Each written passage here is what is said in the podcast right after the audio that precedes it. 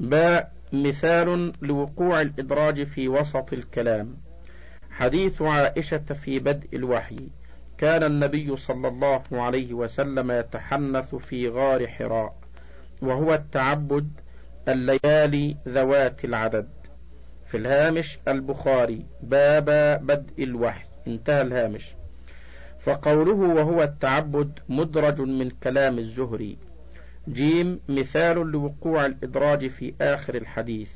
حديث أبي هريرة مرفوعا للعبد المملوك أجران والذي نفسي بيده لولا الجهاد في سبيل الله والحج وبر أمي لأحببت أن أموت وأنا مملوك.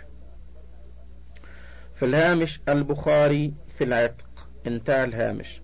فقوله والذي نفسي بيده إلى آخره من كلام أبي هريرة لأنه يستحيل أن يصدر ذلك منه صلى الله عليه وسلم لأنه لا يمكن أن يتمنى الرق ولأن أمه لم تكن موجودة حتى يبرها. ثلاثة دواعي الإدراج. دواعي الإدراج متعددة أشهرها ما يلي. ألف بيان حكم شرعي. باء استنباط حكم شرعي من الحديث قبل أن يتم الحديث. جيم شرح لفظ غريب في الحديث. أربعة كيف يدرج كيف يدرك الإدراج؟ يدرك الإدراج بأمور منها. ألف وروده منفصلا في رواية أخرى. باء التنصيص عليه من بعض الأئمة المطلعين.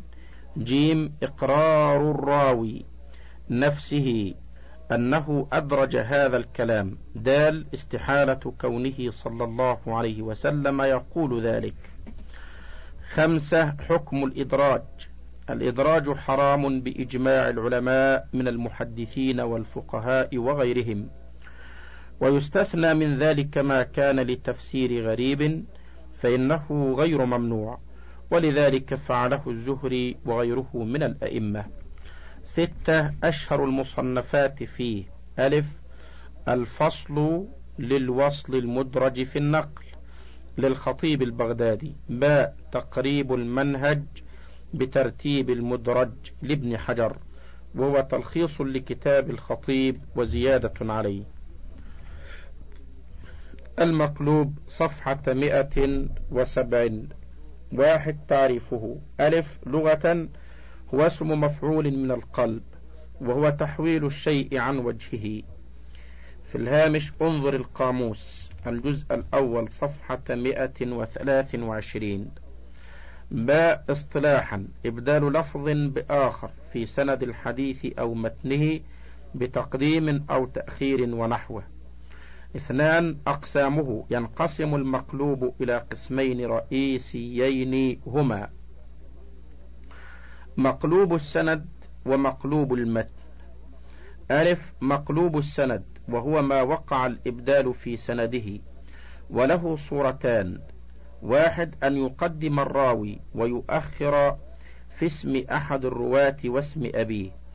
كحديث مروي عن كعب بن مرة فيرويه الراوي عن مرة بن كعب. اثنان أن يبدل الراوي شخصا بآخر بقصد الإغراب كحديث مشهور عن سالم فيجعله الراوي عن نافع. وممن كان يفعل ذلك من الرواة حماد بن عمرو النصيبي. وهذا مثاله. حديث رواه حماد النصيبي عن الأعمش عن أبي صالح عن أبي هريرة مرفوعا إذا لقيتم المشركين في طريق فلا تبدؤوهم بالسلام. فهذا حديث مقلوب قلب حماد قلبه حماد فجعله عن الأعمش.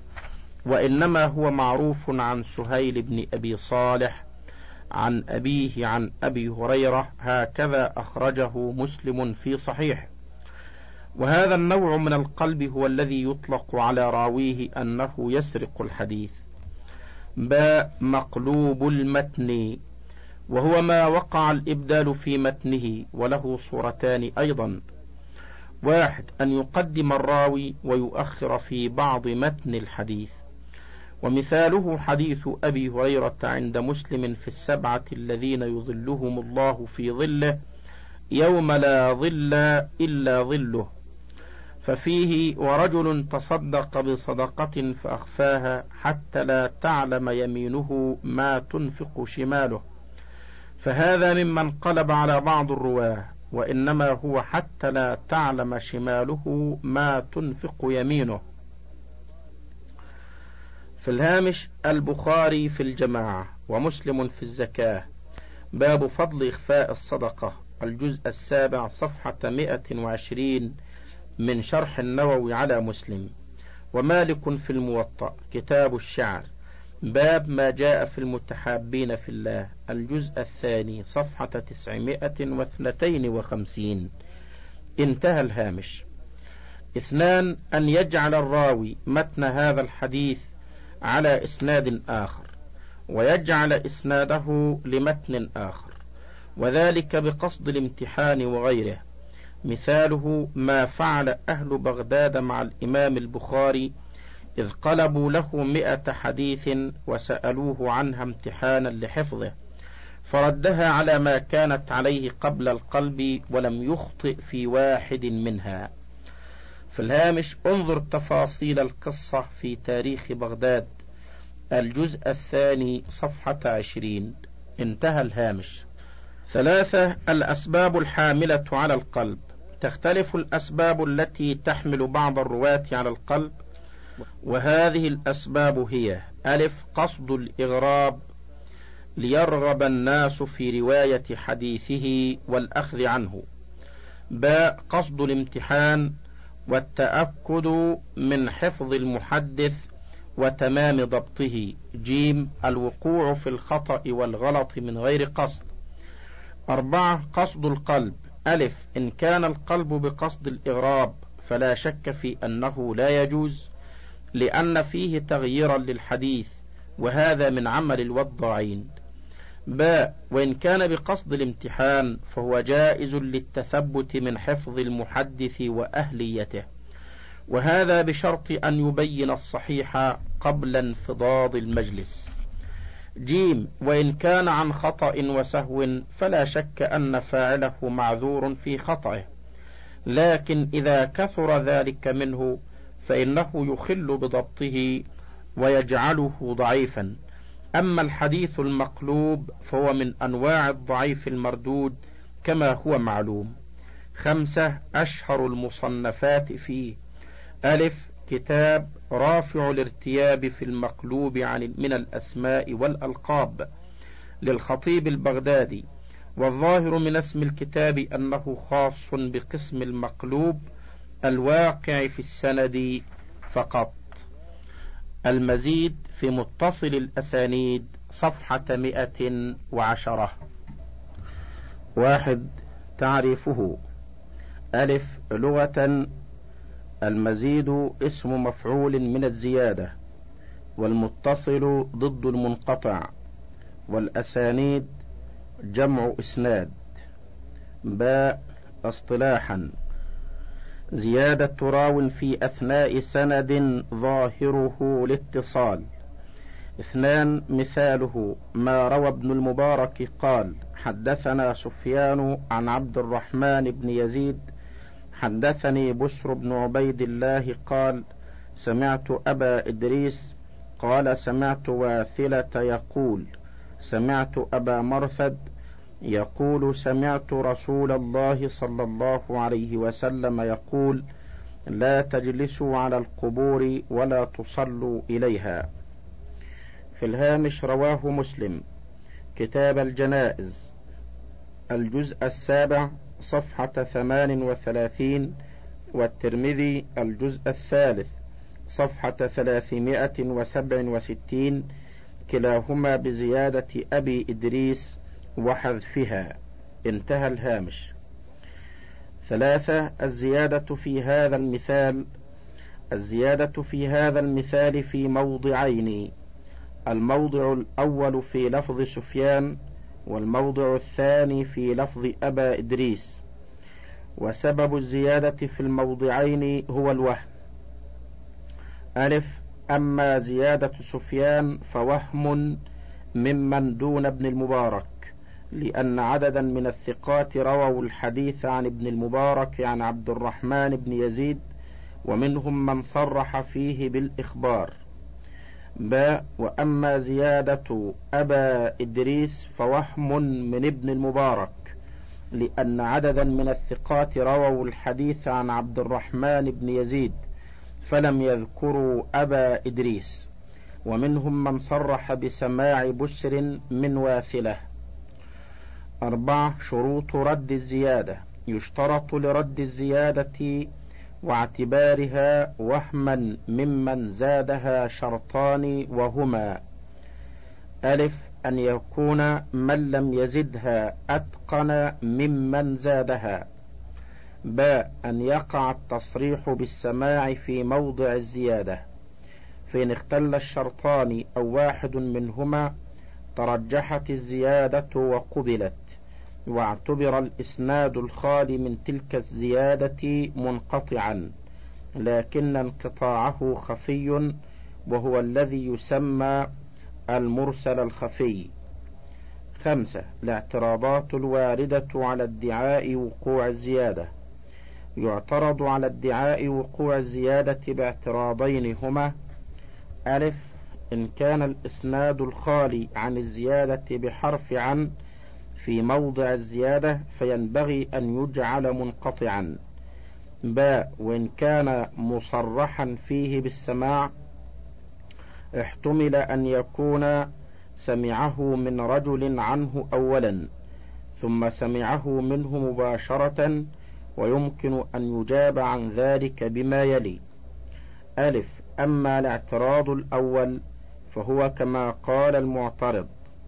باء وأما الاعتراض الثاني فالاحتمال المذكور فيه ممكن لكن العلماء لا يحكمون على الزيادة بأنها وهم إلا مع قرينة تدل على ذلك.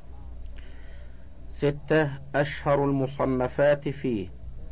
كتاب تمييز المزيد في متصل الأسانيد للخطيب البغدادي. المضطرب. صفحة مئة واثنتي عشرة. واحد تعريفه. ألف لغة هو اسم فاعل من الاضطراب وهو اختلال الأمر وفساد نظامه. وأصله من اضطراب الموج إذا كثرت حركته وضرب بعضه بعضا. باء اصطلاحا ما روي على أوجه مختلفة متساوية في القوة. اثنان شرح التعريف. أي هو الحديث الذي يروى على أشكال متعارضة متدافعة بحيث لا يمكن التوفيق بينها أبدا وتكون جميع تلك الروايات متساوية في القوة من جميع الوجوه. بحيث لا يمكن ترجيح إحداهما على الأخرى بوجه من وجوه الترجيح. ثلاثة شروط تحقق الاضطراب.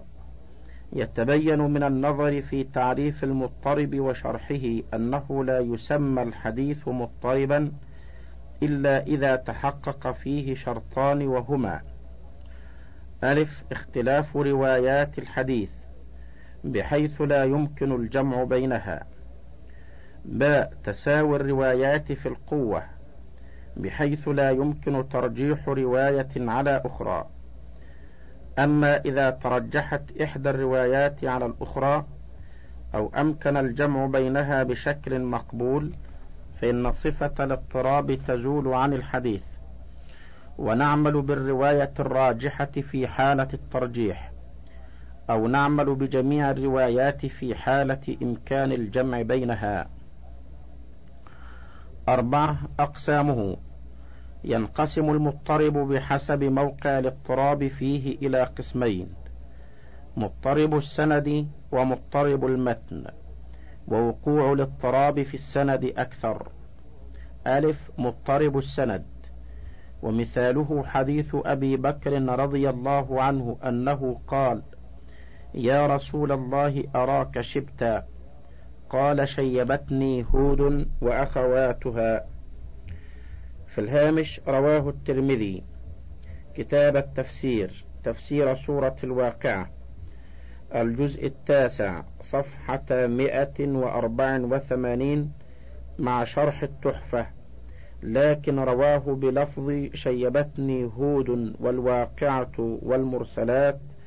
الحديث وقال عنه حسن غريب. انتهى الهامش. قال الدار قطني هذا مضطرب فإنه لم يروى إلا من طريق أبي إسحاق وقد اختلف عليه فيه على نحو عشرة أوجه فمنهم من رواه مرسلا ومنهم من رواه موصولا ومنهم من جعله من مسند أبي بكر ومنهم من جعله من مسند سعد. ومنهم من جعله من مسند عائشة وغير ذلك ورواته ثقات لا يمكن ترجيح بعضهم على بعض والجمع متعذر باء مضطرب المتن ومثاله ما رواه الترمذي عن شريك عن أبي حمزة عن الشعبي عن فاطمة بنت قيس رضي الله عنها قالت سئل رسول الله صلى الله عليه وسلم عن الزكاة فقال إن في المال لحقا سوى الزكاة. ورواه ابن ماجة من هذا الوجه بلفظ ليس في المال حق سوى الزكاة.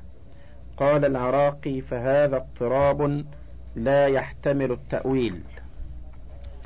خمسة ممن يقع الاضطراب. ألف قد يقع الاضطراب من راو واحد بأن يروي الحديث على أوجه مختلفة. باء وقد يقع الاضطراب من جماعة بأن يروي كل منهم الحديث على وجه يخالف رواية الآخرين.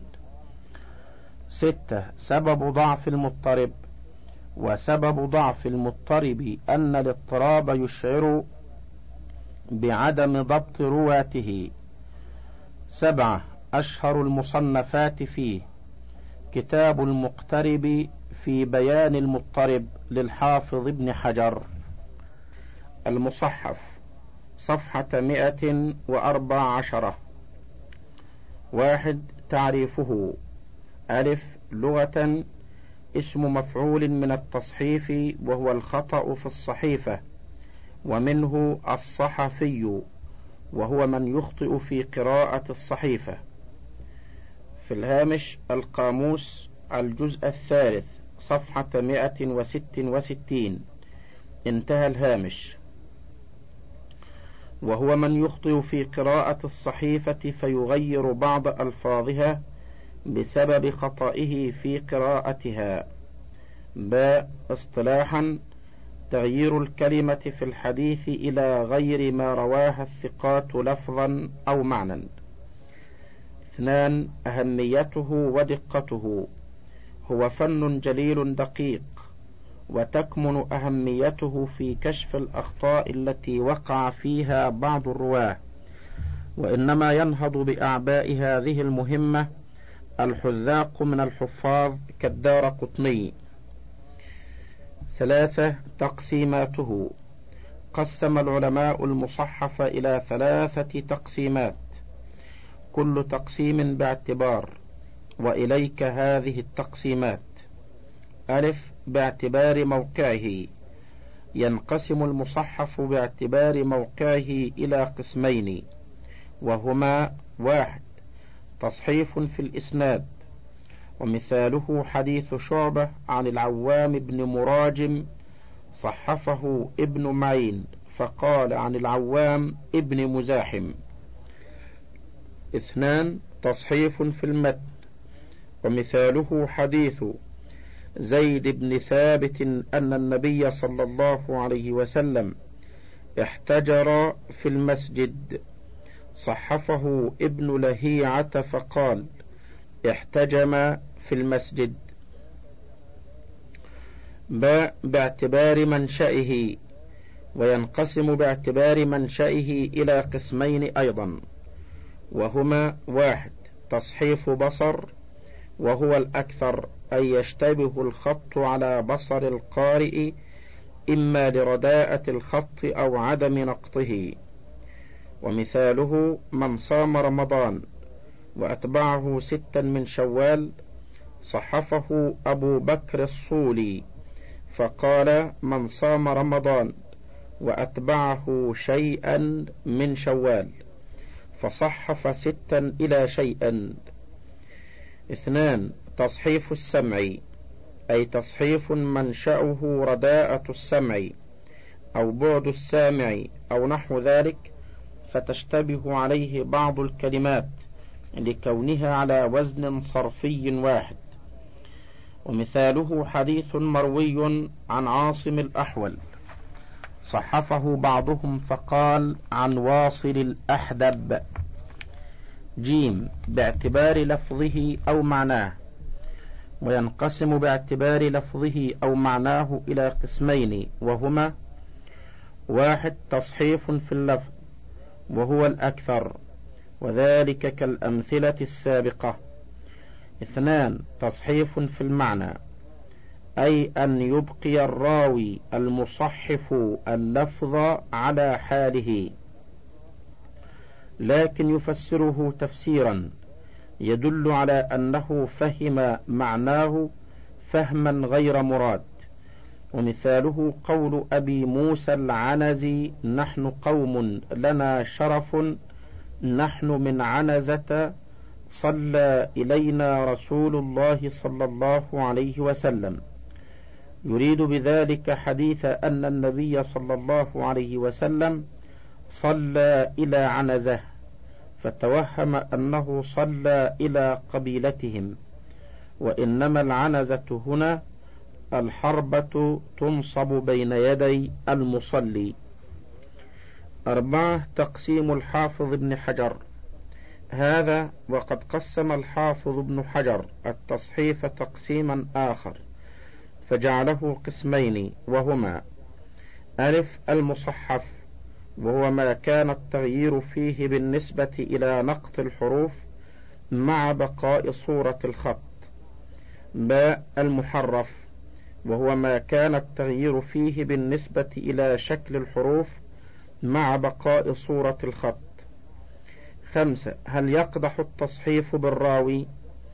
ألف. إذا صدر من الراوي نادرا فإنه لا يقدح في ضبطه لأنه لا يسلم من الخطأ والتصحيف والتصحيف القليل أحد. باء وإذا كثر ذلك منه فإنه يقدح في ضبطه ويدل على خفته وأنه ليس من أهل هذا الشأن. ستة السبب في وقوع الراوي في التصحيف الكثير. غالبا ما يكون السبب في وقوع الراوي في التصحيف هو أخذ الحديث من بطون الكتب والصحف وعدم تلقيه عن الشيوخ والمدرسين. ولذلك حذر الأئمة من أخذ الحديث عمن هذا شأنهم وقالوا لا يؤخذ الحديث من صحفي. أي لا يؤخذ عمن أخذه من الصحف. سبعة أشهر المصنفات فيه. ألف التصحيف للدار قطني. باء إصلاح خطأ المحدثين للخطابي جيم تصحيفات المحدثين لأبي أحمد العسكري. الشاذ والمحفوظ صفحة مئة وسبع عشرة واحد تعريف الشاذ. ألف لغة اسم فاعل من شذ بمعنى انفرد. فالشاذ معناه المنفرد عن الجمهور. باء اصطلاحا ما رواه المقبول مخالفا لمن هو أولى منه. اثنان شرح التعريف. المقبول هو العدل الذي تم ضبطه أو العدل الذي خف ضبطه. ومن هو أولى منه أي أرجح منه لمزيد ضبط أو كثرة عدد أو غير ذلك من وجوه الترجيحات. هذا وقد اختلف العلماء في تعريفه على أقوال متعددة لكن هذا التعريف هو الذي اختاره الحافظ ابن حجر وقال إنه المعتمد في تعريف الشاذ بحسب الاصطلاح.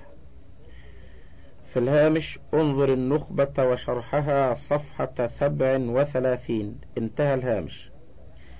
ثلاثة أين يقع الشذوذ؟ يقع الشذوذ في السند كما يقع في المتن أيضا.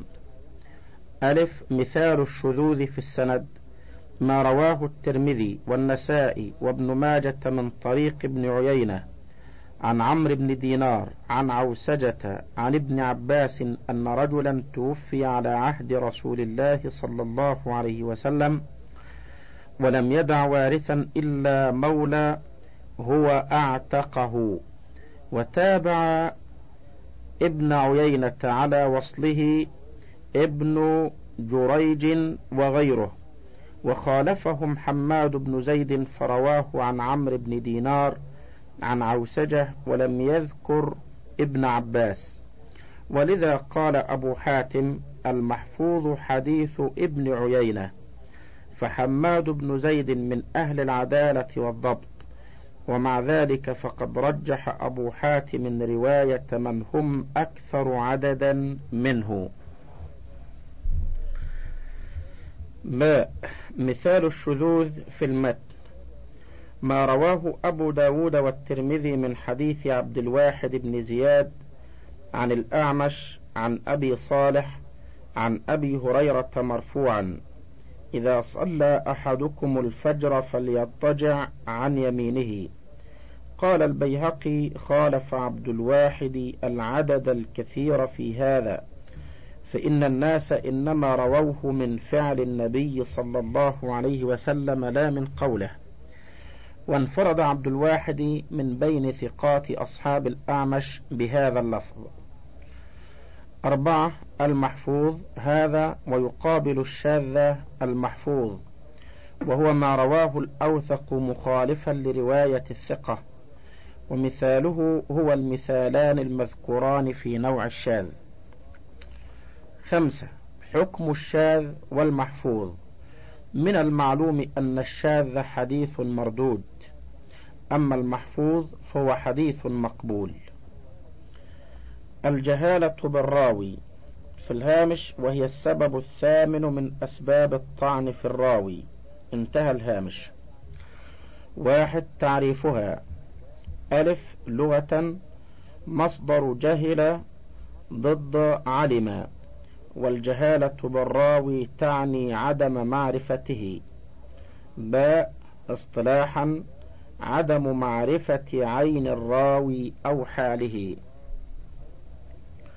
اثنان أسبابها. وأسباب الجهالة بالراوي ثلاثة وهي ألف كثرة نعوت الراوي من اسم أو كنية أو لقب أو صفة أو حرفة أو نسب فيشتهر بشيء منها فيذكر بغير ما اشتهر به لغرض من الأغراض. فيظن أنه راو آخر فيحصل الجهل بحاله. باء قلة روايته. فلا يكثر الأخذ عن فلا يكثر الأخذ عنه بسبب قلة روايته. فربما لم يروي عنه إلا واحد. جيم عدم التصريح باسمه لأجل الاختصار ونحوه. ويسمى الراوي غير المصرح باسمه المبهم. ويسمى الراوي غير المصرح باسمه المبهم. ثلاث أمثلة. ألف. مثال كثرة نعوت الراوي محمد بن السائب ابن بشر الكلبي نسبه بعضهم إلى جده فقال محمد بن بشر. وسماه بعضهم حماد بن السائب وكناه بعضهم أبا النضر وبعضهم أبا سعيد وبعضهم أبا هشام فصار يظن أنه جماعة وهو واحد. باء مثال قلة رواية الراوي وقلة من روى عنه أبو العشراء الدارمي من التابعين. لم يروي عنه غير حماد بن سلمة. جيم مثال عدم التصريح باسمه. قول الراوي أخبرني فلان أو شيخ أو رجل أو نحو ذلك. انتهى الشريط الرابع وللكتاب بقية على الشريط التالي.